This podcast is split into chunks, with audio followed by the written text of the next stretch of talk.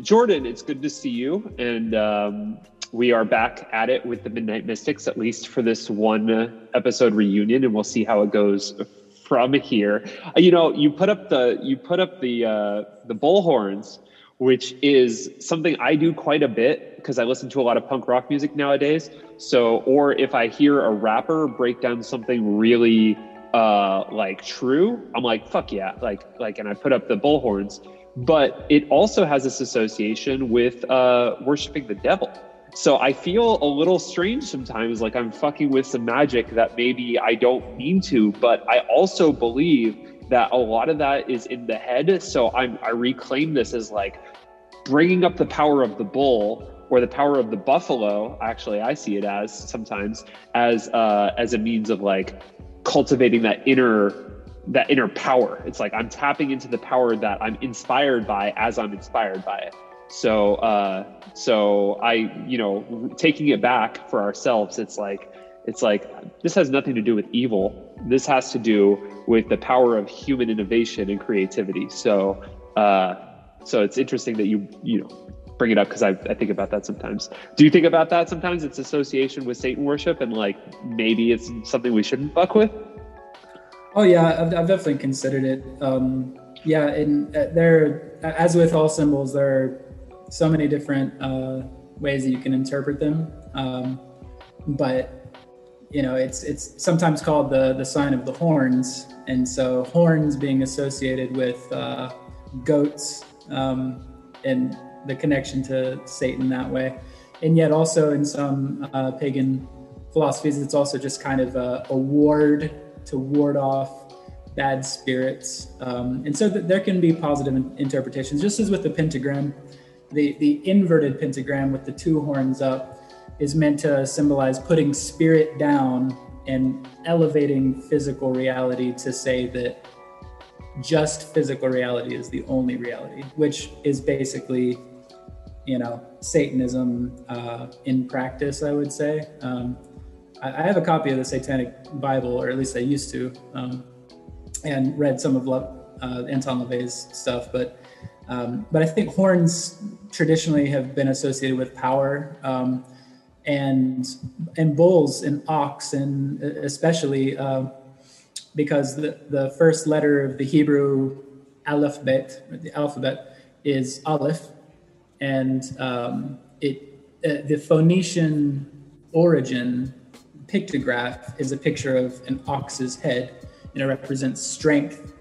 And so if you spell the word El, like where we get Elohim or Elijah or Daniel, like all these L words, which is like a, a Canaanite god that also is the name of, uh, or the, the, word for God, like Al, you know, just a, a Semitic root that is these two letters, Aleph, Lamed, Aleph, the picture of an ox head, Lamed, the picture of a shepherd's crook. So it's the idea of strong leader, powerful guide, uh, uh, unstoppable protector. You know, so it's like uh, the connotations can be almost infinite um, as it pertains to what the symbols mean for any given person. I think you know people should uh, use things benevolently uh, you know, there, there are ways of warding off bad spirits to associate that with. And even there was a god in the ancient Egyptian pantheon named Ba, which was a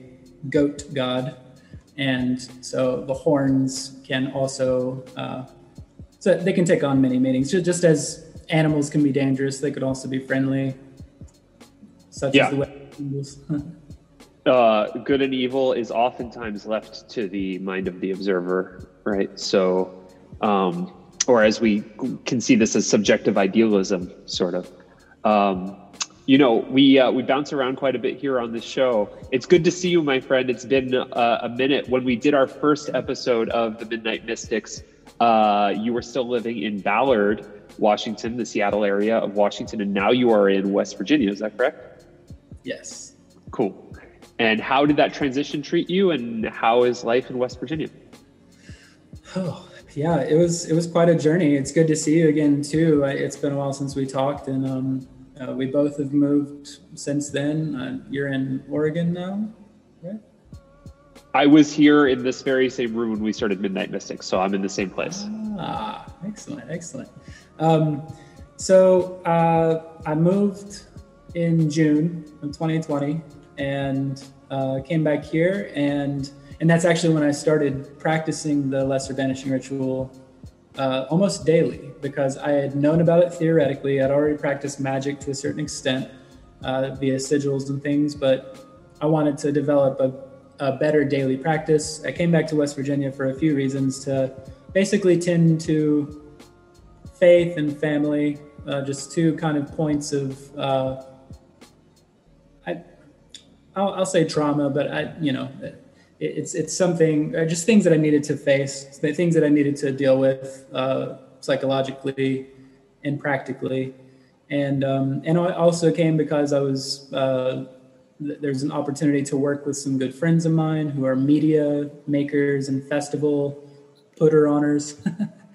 um, Robert Blankenship and Laurie McKinney, who have the Riff Raff Arts Gallery, and they also have Culture Fest, World Arts and Music Festival, uh, which is a yearly festival that's been going on for about 16 years now in southern West Virginia at Pipestem, West Virginia, at the South Appalachian Folklife Center.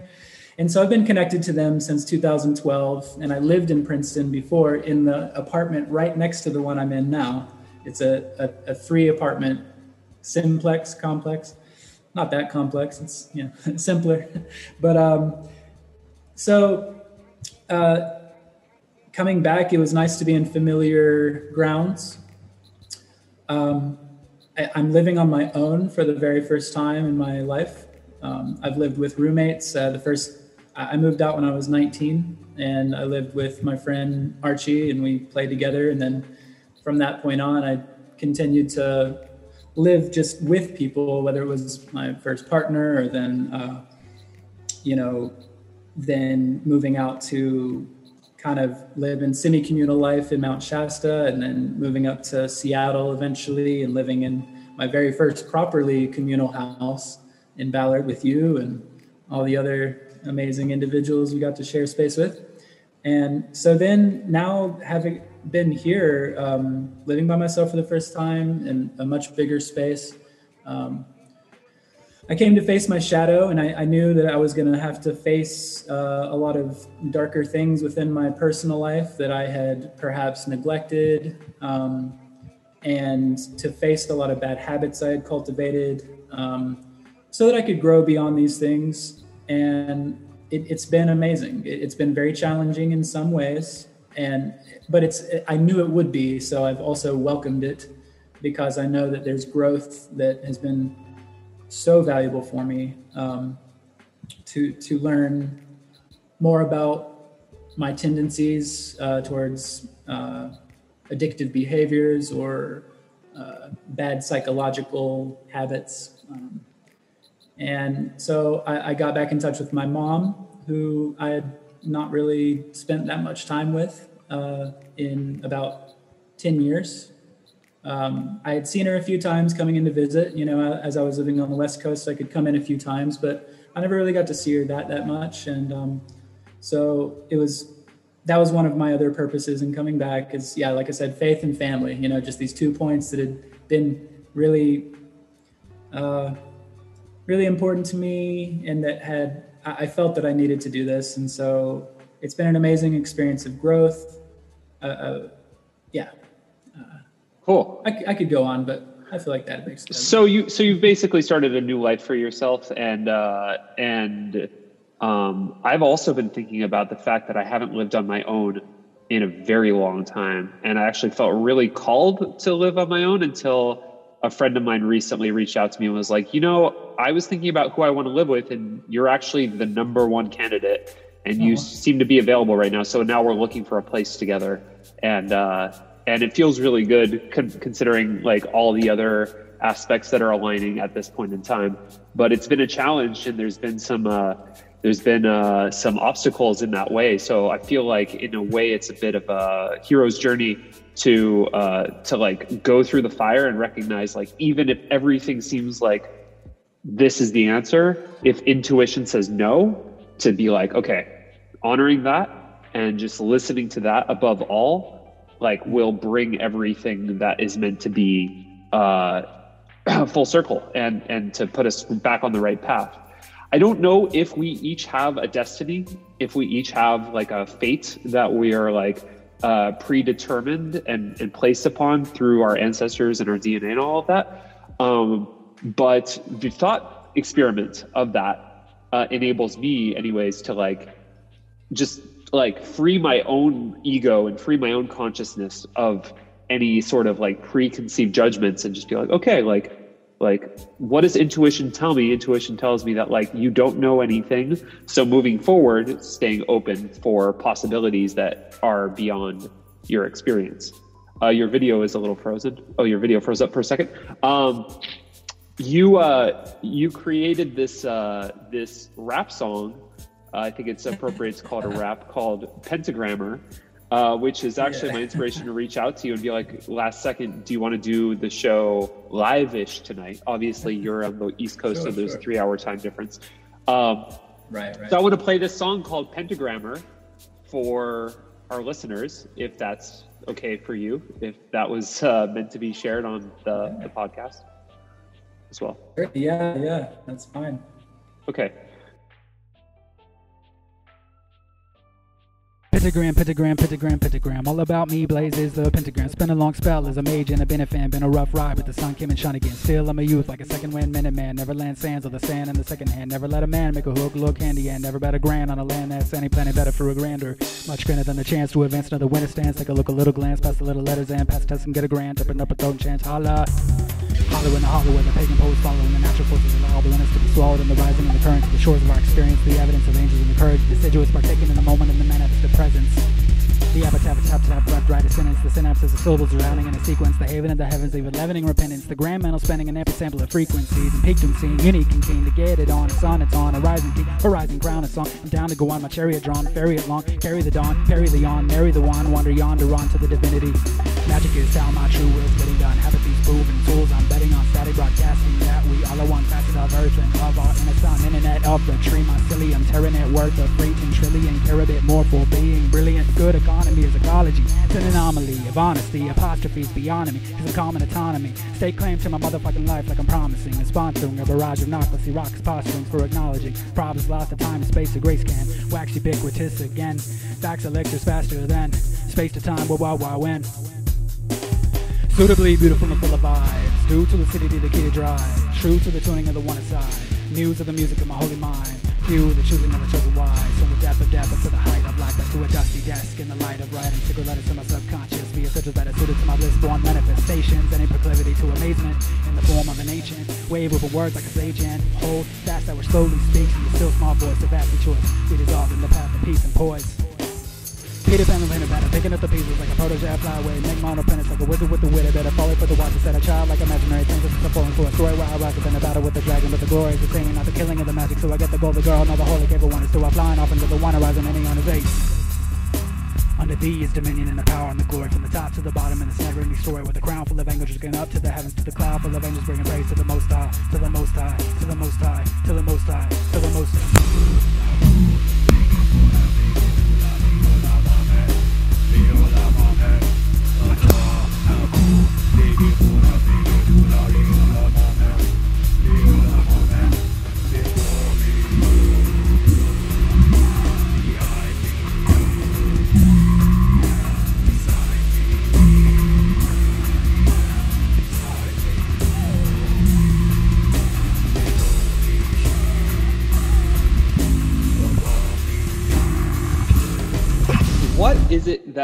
Are doing in this uh, music video for Pentagrammer? Can you hear me all right? Yeah, I can hear you. Okay. Um, I was performing the lesser banishing ritual of the pentagram, which is a magical operation that's meant to cleanse your psychic space and ground you, uh, um, and essentially uh, organize your thought processes into different quadrants to kind of like parse things out uh, symbolically. And um, it's based on the Hermetic Order the Golden Dawn's uh, formula, which is also based on uh, blends of Hebrew and Christian mysticism and it's using that particular kind of symbology uh, in order to achieve conscious effects and conscious results, and essentially just to, you know, uh, to ground and to cleanse. Yeah, that, that's basically it. And where it, what is the the origin of this particular ritual? These spells. Well, uh, like I said, the the Hermetic Order of the Golden Dawn, um,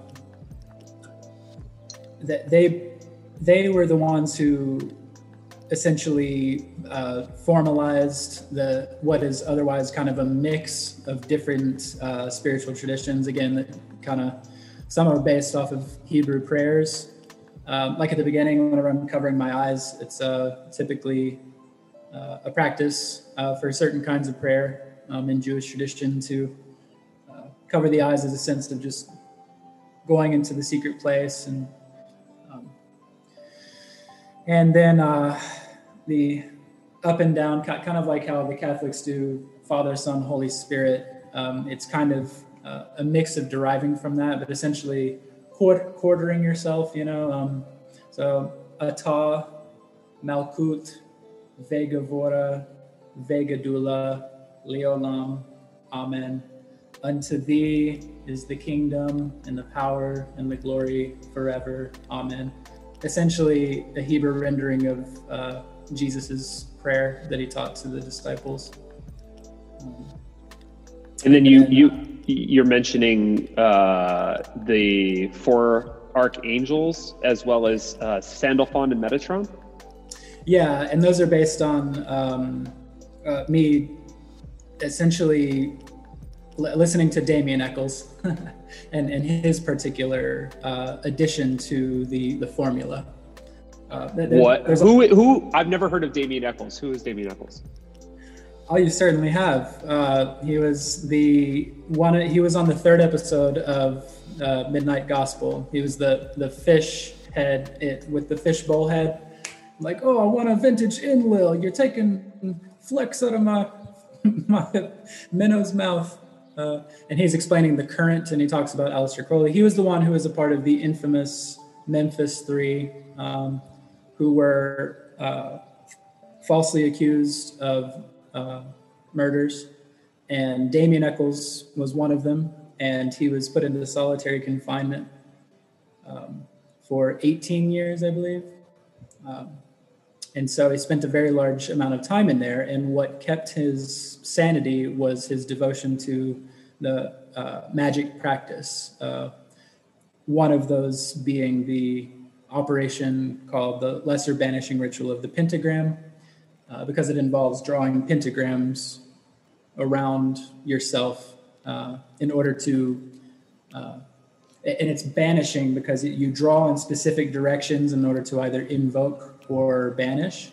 Um, so you're going from the earth side of the pentagram up to spirit. So it represents taking material things and giving them back up to source. And then if you want to draw something out of infinite potential, you draw from. I, I don't really do that that much because there's still a lot I want to learn because you're, you're I'm, I'm interacting with things that I don't completely understand, but I have enough of a familiarity with intuitively and scripturally that um, it resonates more because of the familiarity. And that's one thing Damien Echols has said on his other uh, podcasts, which he's been a guest of. So he adds Sandalphon and Metatron uh, to the traditional ones, which only include the, the four. You have this lyric. You awesome. have this lyric in here that says, uh, "Magic is how my true wills get done. Habit, these proven tools I'm betting on. Static broadcasting that we are one facet of Earth and of our inner sun, inner net of the tree mycelium, Terra net worth of free ten trillion." Care a bit more for being brilliant. Good economy is ecology. It's an anomaly of honesty. Uh, static broadcasting that we are all one. It's like that is one of the biggest paradoxes. I've been listening to a lot of podcasts recently about breaking down that anomalous, like, you know, naturally, yes, we are part of the same ecosystem. So we are all part of a bigger life form than ourselves. But then to honor the individual that is Jordan, that is Zachary, that is each individual person, um, also enables us a lot of freedom. I wonder what the the benefits of tapping into that field of the consciousness of the oneness offers and whether or not like you participate in that through meditation or your own your own means like right now i am drinking this mead and this mead is helping me get out of my own way and loosen up a little bit to whatever wants to come through. Um, but obviously drinking can be an unhealthy habit as well. So i'm wondering what works for you to uh, get you out of your own personal uh, framework and into the collective oneness. Hmm. thank you. Yeah that, that is um, that is a good question uh, and uh, and speaking of alcohol that is something that i've uh, put down uh, as of last January because it was something that was becoming a bad habit for me. And um, I, I, was becoming a version of myself that I did not enjoy. And um, I, I, was just uh, ab using it instead of using it, or rather, it was using me, you know. Um, and even uh, one of the things that sealed the deal was listening to one of the recent uh, Duncan Trussell podcasts with Joe Rogan, and he was talking about a brief time in his life when he had been kind of going on benders, as they say, and uh, he called it a fermented wheat juice. And he's like, after putting fermented wheat juice in your blood every day, you start to feel a little different. I was like, yeah, you know, and that's actually I know that from experience, you know. Um, so, so I've lately been fasting from these things, which I have previously habitually gone to to get out of my own way, as it were. Um, I've been taking a break from coffee, cannabis, sugar, um, alcohol, um, dairy. You know, I, am like, I, I, believe that the stomach uh, flora uh, has a, a, psychological influence. I, I believe that the various parts of our body store different types of memory, and the stomach flora can uh, ca- cause our moods to shift, can cause certain thought patterns to be more likely to occur. And so um, lately, I've been trying to clear out all of those things to find out um, my, my, natural high. And lately, for me, uh, my, my, magical practice has been a clearing. Um, it comes in leaps and bounds. I, am putting an effort in. You know, it isn't an automatic thing. It requires effort.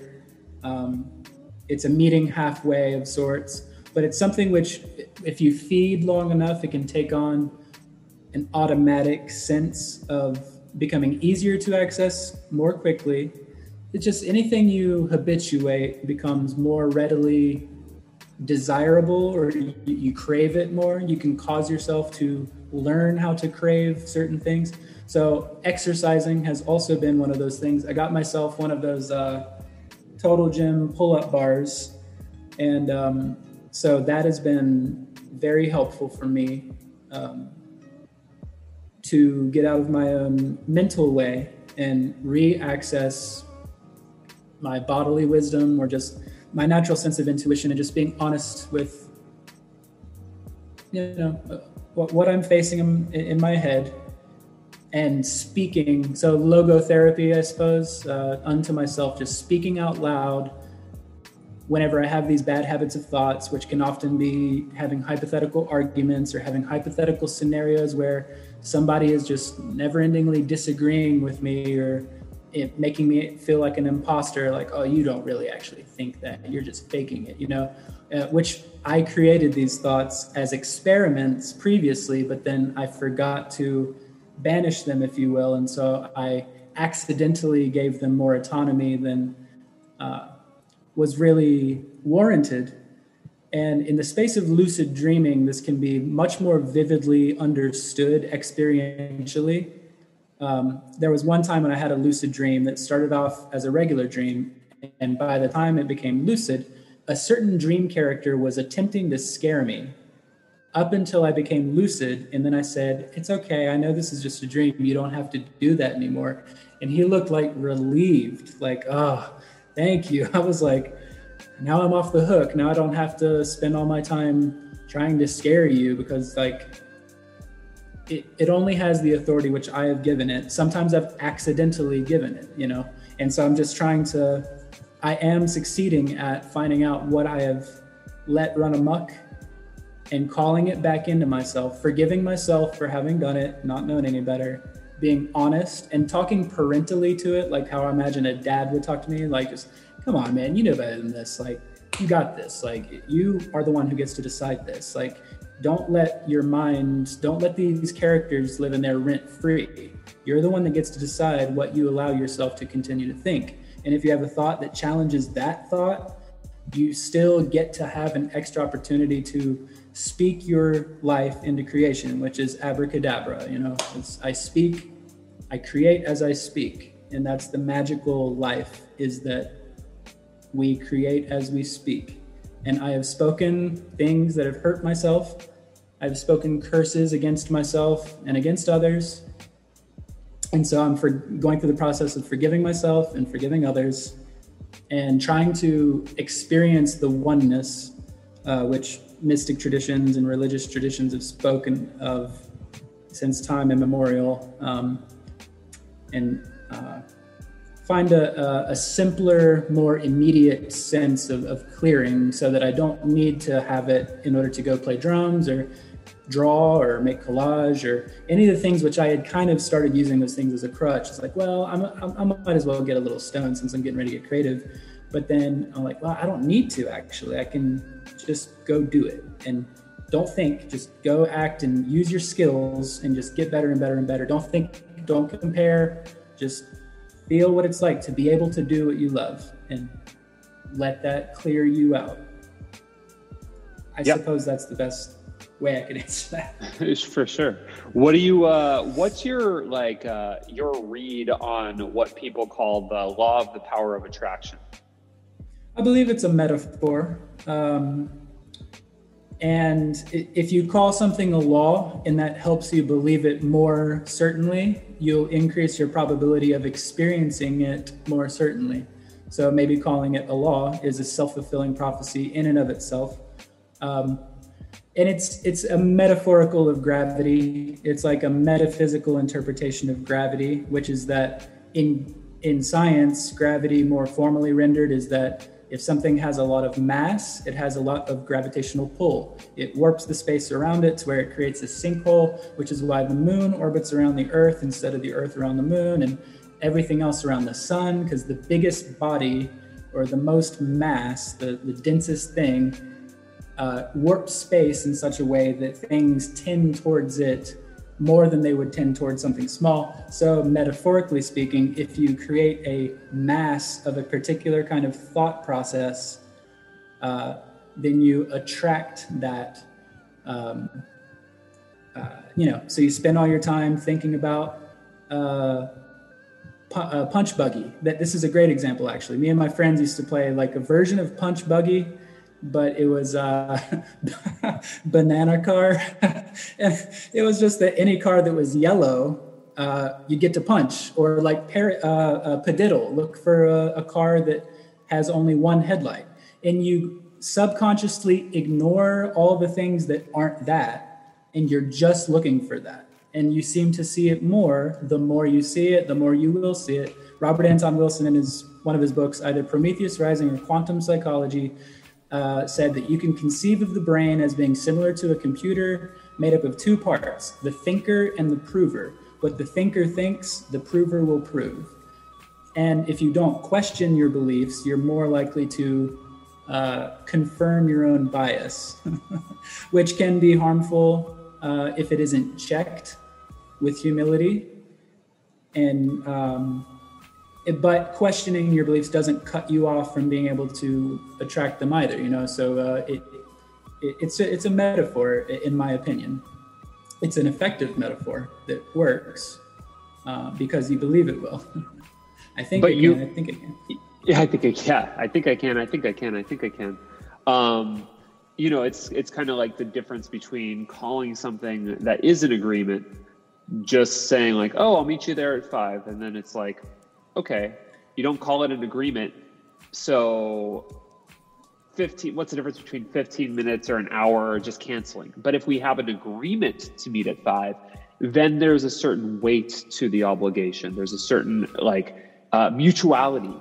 I think the mutuality of our social contracts actually like reinforce like christianity like like uh, nobody can point to like objective factual truth in christianity. However because it is collectively agreed upon it has a power, it has a weight. The ethical uh, consequence of Christian morals and dogma actually weigh upon people that aren't believers. That's how strong the gravitational force of that particular subset of uh, consciousness or of, uh, of rules or agreements are. It's like it extends past, just like we're seeing with like MAGA and stuff like that, is like the collective consensus is so strong that it's creating a frequency that's affecting things outside of that group of people that all consent to that agreement. Um, and so I see people like Elon Musk and I see people like Israel Adesanya and these other people that like have a strong uh, and Trump, you know, like Trump's the perfect example of like magical thinking, like pushed forward. Like the law of attraction is like I can become the most powerful person in the world. Guess what? If you say that enough times, then people start to consent to that reality or that that narrative, that that reality narrative, as it were. Um, which I think is fa- fascinating. And uh, you bring up something that there's actually a name for, uh, which is also referred to as the frequency illusion. I know it is the Baader-Meinhof phenomenon cognitive bias in which after noticing something for the first time there is a tendency to notice it more often leading someone to believe that it has a higher frequency or selection bias. It occurs when increased awareness of something creates the illusion that it is appearing more often. Put plainly the frequency illusion is a concept or thing you just found out about that suddenly seems to crop up everywhere. Uh, it was named after the incidence of frequency illusion in which the Baader-Meinhof group was mentioned. And uh, so yeah while i think it's like really valuable for a young person coming of age and like coming to this rites of passage and maybe finding their way to burning man where synchronicities are just popping off to also be grounded in the reality that this is just a human phenomenon that there's nothing special about there's nothing unspecial but there's nothing particularly special about them as an individual that we all have the tendency to notice these synchronicities where our attention goes and in a place like burning man which is so unusual we'll probably notice the synchronicities more than all of these like you're saying these instances that just go unnoticed of patterns unrecognized patterns because we're not looking for them. We're not trained to like spot them when we see them right?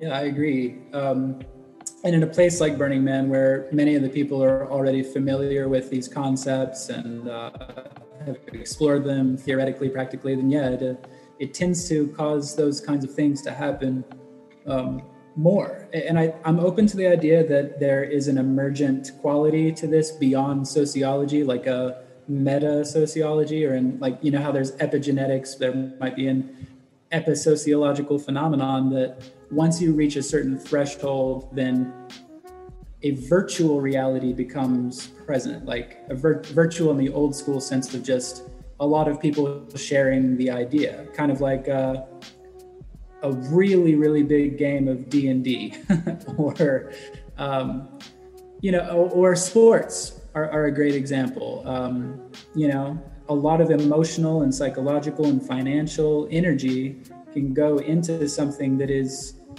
completely arbitrated or uh, you know like pick the sides which side are you on like um, and the effects of it are the entertainment the feeling of being in conflict but in a safe and socially acceptable way um, you know so it's like it's a representation of our motives as animals as humans as um, beings who are curious and who are open to pattern recognition on very large scales. And when I was living in Mount Shasta, I noticed that synchronicities were a lot easier to occur because everyone was open to that idea. And so they were acting in a way subconsciously and consciously to almost make it weird if things didn't happen. Uh, you know, so uh, it's I I find it fascinating as well.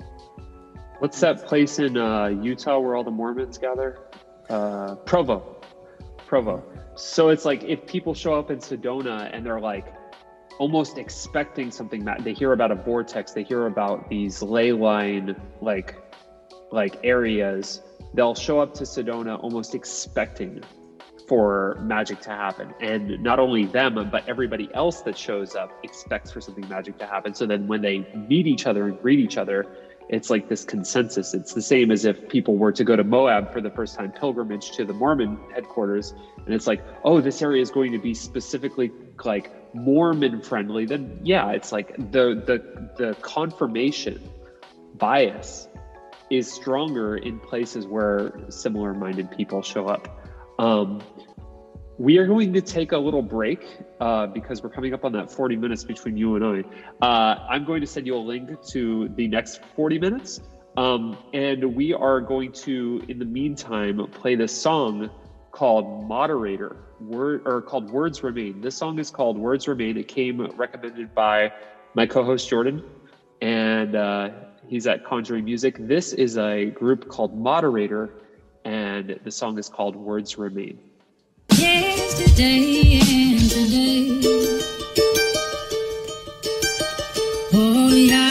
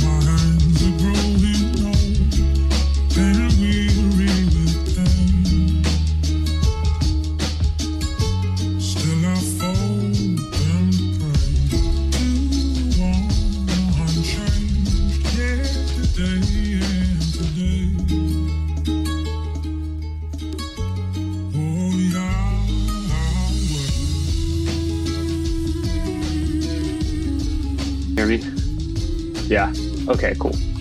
Uh, so that was Moderator Words Remain. How did you come across that track, sir? Um, I was looking on Spotify and uh, there's one of the suggested tracks. I don't remember what I was searching when I found it, but it just popped up. And I was like, oh, I like that. You know if it's a kora that the uh, they're playing? I I don't know actually. It might be a charanga also. Sounds like.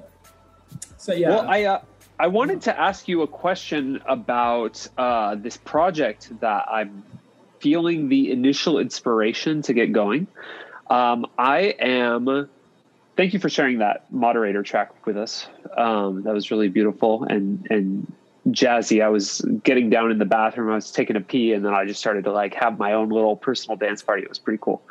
Uh, the, my idea is to create a documentary about magic, about the perceptions of magic, about the origins of magic, about where magic stands in 2021, and what the path that the concept of magic has been on for the past several centuries, millennia, you know? Like uh, it's something that plenty of people are fascinated with. I want to get to the root of what is real about magic and what is really good about magic. Um, so i thought that we could use this podcast platform as a means of interviewing different people in the realm of publicly facing expression about magic to get to the like the root of what we're talking about when we say that word so, what are your initial thoughts? It sounds interesting to me. Um, yeah, it's it's an ancient conversation. It's an ancient practice. It's evolved over time, and yeah, we we all carry the current onwards and innovate the practices and uh, you know uh, distill the the basic principles even even further and further. You know, formulas. They can be. Well, uh, well, well, let's start the documentary right now. What is fascinating to human beings about magic? What do you think? Um, that there's more to life than we can imagine, that there's still mystery, that there's still uh, enchantment and wonder that can make us feel the same kind of awe we did when we were children. So you think that the human fascination with magic lies somewhere within the interest and the capacity to imagine that that children and the youthful human spirit has to imagine to create with the mind new possibilities. Yeah yeah in, in the same way that you know many of us that grew up playing with action figures could just second nature project entire storylines into these little figures and then you know, if it was me and my friend, we'd be having epic battles and stuff, and then we would pretend ourselves to be our favorite characters or our own kind of mixing of our best characters, and we would just spontaneously come up with storylines and completely just feel the the fun of it, you know. Do you have any inkling of guess on what ev- what is the evolutionary advantage of being able to create a mental experience that doesn't exist in objective that's a non-shared non-objective non-objectively real experience as far as it pertains to anybody other than the person that's imagining. Sure. Um, uh, right off the bat just practically speaking um, and thinking about the, the, the cave of Lascaux paintings of the the bison and the hunters, um, and how so often that's been uh, compared to one of the first instances of illustrated magic of visualizing something that has not yet happened yet, but that you're determined will. Uh, that you'll take a future and make it present. Uh, the future, you know, doesn't exist. It's, it's it's just another word for expectation to look out, expect.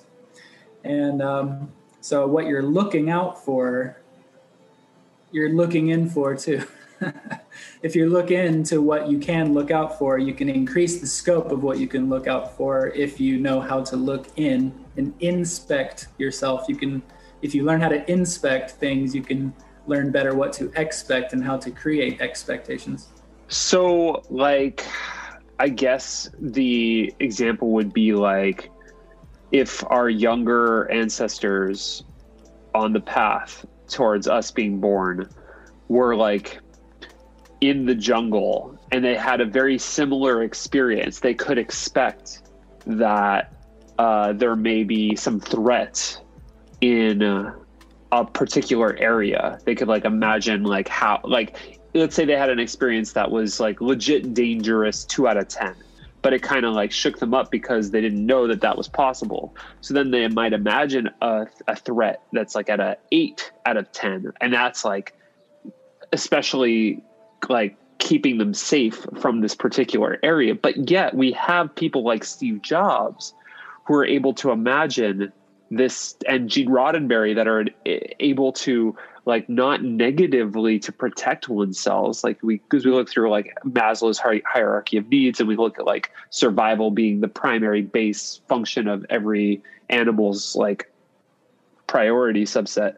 But then we also have these pioneers these forward thinking futurists that are thinking about like well you know we don't have these threats anymore. So using that imagination capacity towards building and giving tools to the rest of the species that like enable us to do cool shit you know uh. Yeah and um yeah and, and er- erasing certain limitations um yeah to, to remove every obstacle every limitation so what would the obstacle be to you and i talking uh we we removed it with well we didn't you know we collectively uh that we're using it right now. Uh, the, the Proto-Indo-European root of the word magic, which is something along the lines of a meg word, um, where we get the word mage and magician, all those magi. Um, it means to be able. So whatever you are able to be able to do, be able to be, then that is magic in a nutshell. Um, just at the very most basic sense. Um, and increasing the amount of ability that people have is is magic. Yeah. So virtuality, you know, virtual reality, we're able to create worlds where you and I are able to talk across vast distances almost simultaneously. These are solid examples, you know, and to demystify uh, magic so that it doesn't seem like something out of reach or external. Um, or something that we aren't already doing, you know, which I think everyone is. Yeah, it's uh, it's interesting what you say. It's like I think that the social media marketplace is sort of oversaturated with empowerment coaches and life coaches and all kinds of different people looking to make money off of their friends by inspiring them and being there to be like their cheerleader like you can do it. Like you believe in yourself. Um, and perhaps an untapped market is like the apprentice market for like finding a magic teacher to teach us like as like a means of psychotherapy sort of to get us out of to unensnare us from this victimhood consciousness this like uh well i'm deserving of poverty or i'm deserving of uh, uh, heartbreak or whatever the, the pattern might be from ancestral, uh, you know, whatever we pick up, what you were saying, uh, um, what is it? Um, when you pass along memories through the gene pool. Epigenetic. Epigenetic, yeah. When we can, when we can uh, surpass and take like autonomous responsibility for whatever we've inherited epigenetically. Yeah, that, that is a therapeutic potential. And I, I've always liked kind of this romanticized idea in my head of the apprenticeship and um, um, yeah, just the idea of a hands-on learning environment where you get to experience um, the gaining of abilities that you previously didn't have. All at once, you're experiencing humility and pride because you're humbling yourself to someone that you have to admit is more able than you by default, or else you wouldn't be seeking them. but the goal is to be equally as able and more able. You know, as like the uh, the theme of uh, oh, the student has surpassed the master. You know, Jesus says, "These things you see me do, I tell you, you will do even greater." Um, you come to me now, but there will come a day when you go straight to the Father. Um, you know, the, the process of initiation in the mystery schools, which the word mystery uh, means is a series of initiations, um, which were meant to be experiential. Starts off theoretical and is communicated theoretically in such a way so that those who really would value it are the ones that are going to seek it you know? But yeah apprenticeships i I've, I've considered some myself like carpentry you know specifically because to be able to create your own shelter to be able to grow your own food to be able to provide yourself the basic necessities and then by extension to provide others to spread the wealth to spread the ability. Uh, magic is for all like Aleister Crowley talked about you know um, for everyone to have their true will fulfilled without interrupting others without usurping, without taking others' energy, but helping to spread the energy around and put the power back in people's hands instead of taking it and then only seeming like you're the special one, you know, like, oh, like I'm the professional. It's like true masters don't call themselves masters, you know.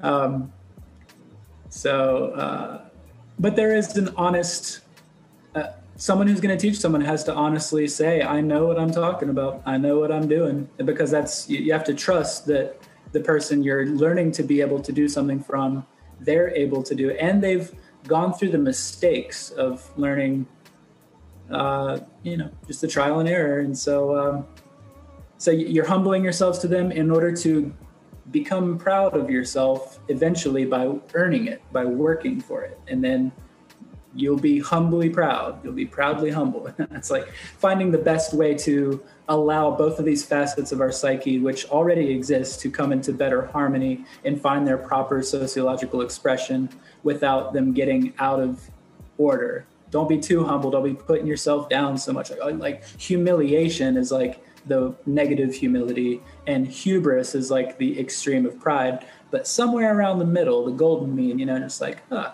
I can accomplish these things. There's some things I can't do. I'll, I'll say if I can't do it, or I'll, I'll, try not to talk about something that I don't oh, really. So, know. so, so, so, some of our friends might say then that the uh, devil's advocate perspective on that would be um, by saying I can't do it, do it. That you're reaffirming your incapacity at any given time to do it, which therefore also informs the future version of oneself um, I don't know if it's Duncan Trussell, but somebody has said like we are. Oh, Aubrey Marcus talks all the time about how um, our current self is just our future's self. Fast forward, like whatever we are to be, we are right now leaning into for the, you know, for our ultimate form or whatever. So if we are to say in this moment, I am incapable of selling a hundred million rap albums or something like that, which may be true, you know, there are those that would offer a word of caution about speaking those words into existence because then what we're doing is we are uh, we are consecrating sort of that that belief in ourself. Therefore, the only thing that is stopping us from selling 100 million rap albums is the you know is that capacity to believe because that needs to precede that accomplishment. What do you think about uh, uh, un like subconsciously limiting oneself by speaking these truths like we believe they're true but the caution would be that by saying what we believe is true, we're keeping ourselves at this like lowered uh, stature or lowered ability, as you put it.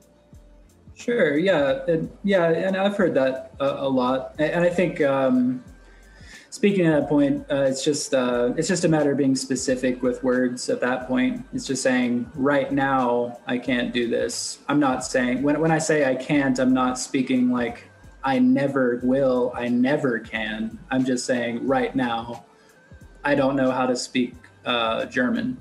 I'm not saying I can't learn. I certainly can learn. It's well within my ability if I'm willing and if I put in the time and effort and I start practicing and I keep practicing, I will learn. But as of yet, I, I can't do that. Uh, you know, so so it's just a matter of being specific with words. You know, like sometimes in the the New Age movement, um, folks will kind of uh, absolutize certain statements and take them beyond a practical context um, and uh, kind of miss the miss the forest for the trees, I guess. Um, miss the spirit of what is being said for a semantic interpretation of me saying, "Oh, when I say I can't, I mean I never can." It's like, no, I, I didn't say it. I just meant right now, the only time that exists, I can't do it, but I can learn. And if I can't, I can play drums. There was once a time I honestly could say I couldn't play drums. Not to, yeah, and that's just the trick of connotations and, and language being a very kind of a wishy-washy thing sometimes that's easy to it's just about thinking about things in their proper context uh, yeah, know, it makes sense. Understand and and asking somebody, just ask somebody like, "Oh, do you mean you never can do that, or are you just talking about specifically right now?"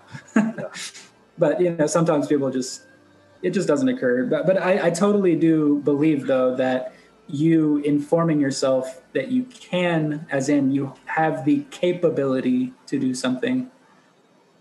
Like yeah, it's uh that, that well, it goes back to some old school Jedi dogma with uh, do or do not. There is no try, and we uh, you know like all try to do that. It's like there's no such thing as like the attempt. The attempt is the illusion. There is either the action or the lack of action.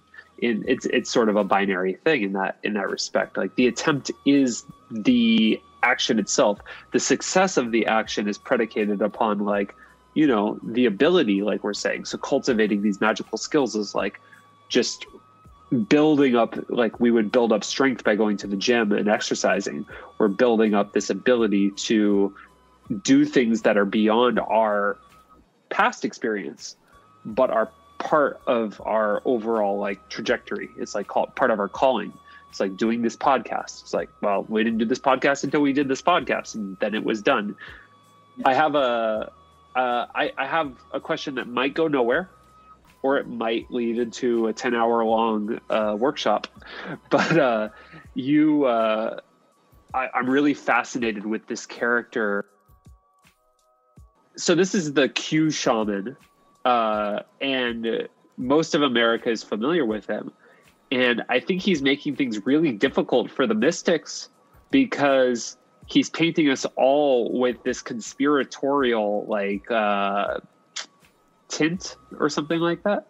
Uh, but like when I see this dude, I see a highly intelligent person. Like if I met this dude at a festival, I would want to talk to him for like a good hour because I think that everything he says and like he's obviously very like strong in his conviction uh, but he has he has become the icon of this era that we're in of like polarization and of like conspiracy theory. I'm curious uh, if you have done any research on the QAnon shaman and if you have any insights on what you think is going on with this guy. Uh, no, no, I haven't really researched him. Um, yeah, I uh, I think it's interesting. You know, he, he's certainly very zealous and passionate about um, his beliefs and his particular interpretation of things that are occurring in the world. Uh, some things which have been occurring since the dawn of humanity and before, just animal behavior. Uh, it is. It, it happens to be that there are animals that kidnap other animals. There are animals that are cruel to other animals from a human perspective. Uh, so we're talking about things that have not only been a part of human behavior, but a part of animal behavior in general, one thing that has often caused ancient societies to thrive is gossip and uh, to encourage tribal social cohesion, even at the expense of a larger cohesion. And so that's why a lot of this, uh, oh, let's go back to the old days. Let's go back to the way things used to be. Let's make things great again. You know, it's, oh, back to the way it used to be. And it's, uh, there are different versions of that sentiment. Um, and ideas of global unity have both been lauded and lambasted by humans because different people have different motivations and different presuppositions about what life is generally supposed to be about. And uh, unless people cite their sources, you can only guess whose particular book or show or speech they got their particular information from. Uh, I don't see any of it as particularly original. Um, it's it's mixtures of different facets of stories that humans have told for very very long time. The the oldest conspiracy perhaps is the Garden of Eden story that there was a forbidden tree that was being kept from us and we found it. And then uh, the conspiracy of christianity that there are these hidden beings that we can't see called angels and demons and they're constantly obsessing over every little move we make. And oh they're definitely more powerful than us. Like whoever is the conspirator is always more powerful and clever than you but oh you can be just optimistic enough but oh you better not pretend like you can actually like uh it, like you're not the conspirator for sure. There is uh, that there is that know, but there's like also, conspiracies are real. There, like, there, there are people that. that. conspire. There it's is just that. human behavior. There is there is that. Um can you hear me okay? Yeah. Okay. There is that and there is also this sort of a bug's life mentality that the predatory like gigantic grasshopper that no ant can defeat can be defeated by a collective of individual aware ants like teaming up against this monolith against this like greater than thou this bigger than thou presence or force which might be capitalism it might be the US federal government etc and you know, uh, what you say about gossip is really interesting. A lot of this is just like somebody hears something and then it's telephone. It goes into being shared in a way because it's like, oh, this is interesting. What do you think about this? And then it gets passed along. It's it's like a meme, a meme uh, to meet the new neighbor. I bring this out to to highlight we have more knowledge but less judgment, being that like judgment is important. Like we sure, like yeah. the, we, we have this kind of aphor, aphorism in the hippie community, like, oh, you, that's just you're just judging. You're just being like really judgy. And it's like we forget that all of us were given this innate capacity to cast righteous judgment based on our need to be able to decide for ourselves, like what is just, what is right and what is wrong. Like judgment has to do with justice. Justice is a good thing.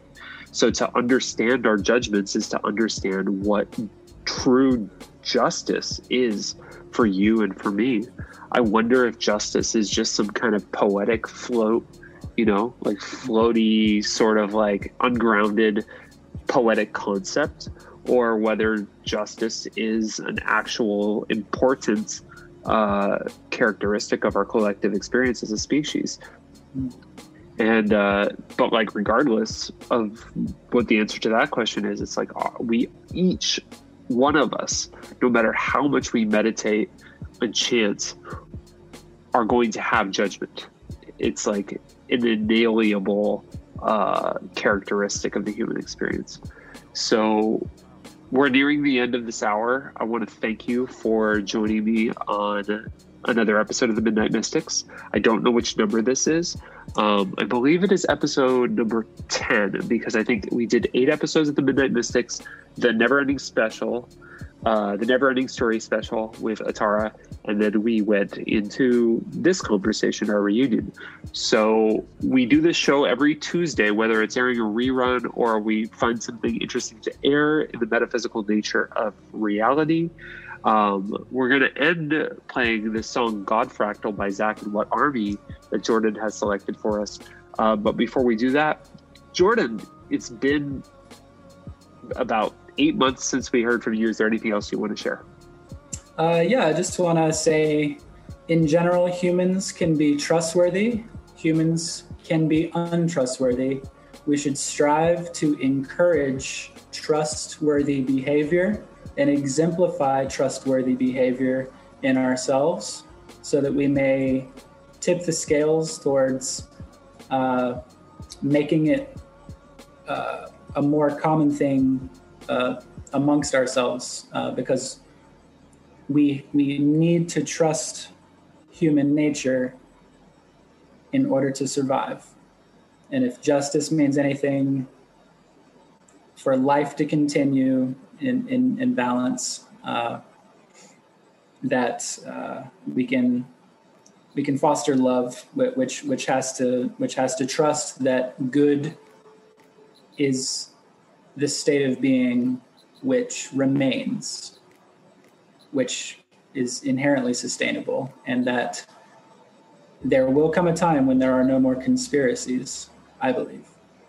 Uh, there will come a time when we can see very much more clearly than we can now. And all of our efforts, uh, whether we've made mistakes or whether we joined these groups or whether we've left groups or whatever, whether we've divided ourselves or unified ourselves, we all go to the same place in a very short amount of time. And we all go there together, individually and collectively. So I hope we can all humble ourselves to admit that we can be wrong, but we can be right, and that we can find that righteousness in community and try to extend that community to include as many as possible, and that basic necessities are what we should provide for our fellow living beings because that's what we need air, water, food, shelter, and love.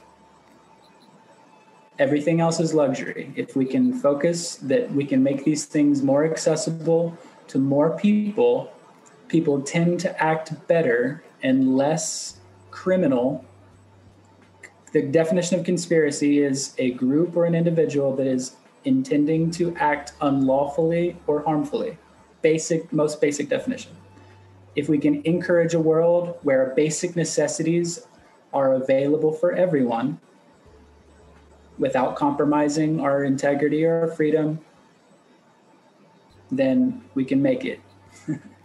and we'll defeat any story which pretends to have power over us and we can share power amongst us and live in happiness. so cool. That's my that's my prayer. Thank you, brother. Uh, if anyone wants to listen to Jordan's music or connect with him, he, he is available on Instagram uh, at Conjuring Music. You can also find him on Facebook uh, at Jordan Furrow and um, YouTube. Subscribe to his YouTube channel as well, so you can keep up with his experimentations in the realm of vibrations, music, and magic. Um, yes. Thanks, Thanks for joining us on the Midnight Mystics, and uh, much love. Here is God Fractal by Zach. And what army?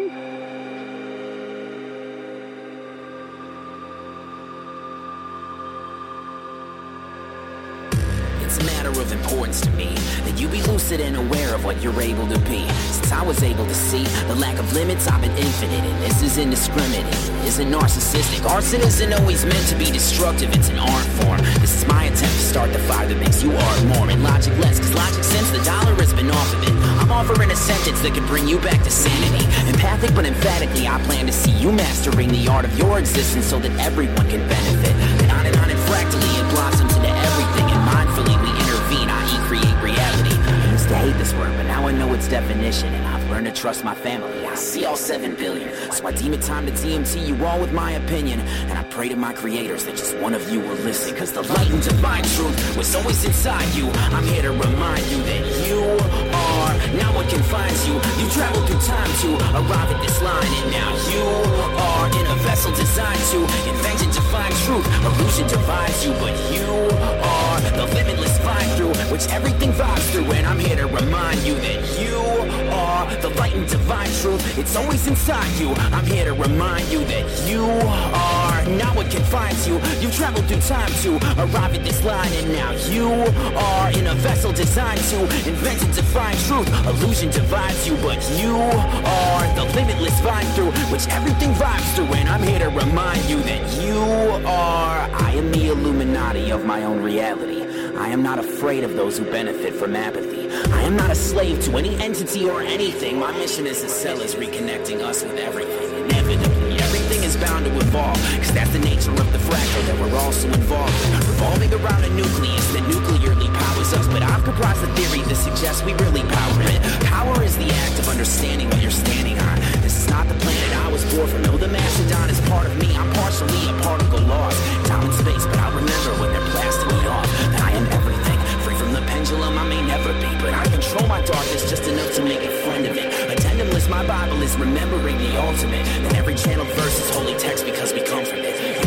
and daughter is my bleeding hearted counterpart. So I will find the others and remind them that we have a heart. You're part of God whenever you remember, and I'm sure now endeavoring forever on the quest of showing more.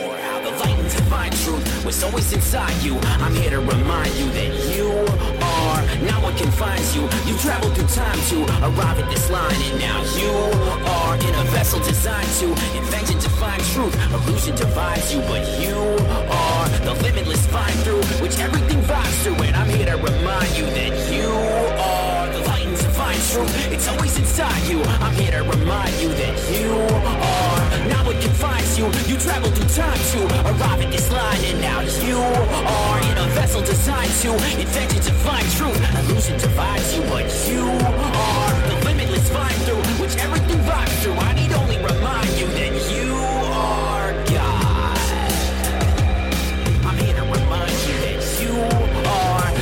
confines you. You travel through time to arrive at this line, and now you are in a vessel designed to invent to find truth. Illusion divides you, but you are the light and divine truth. It was always inside you. I need only remind you that you are God.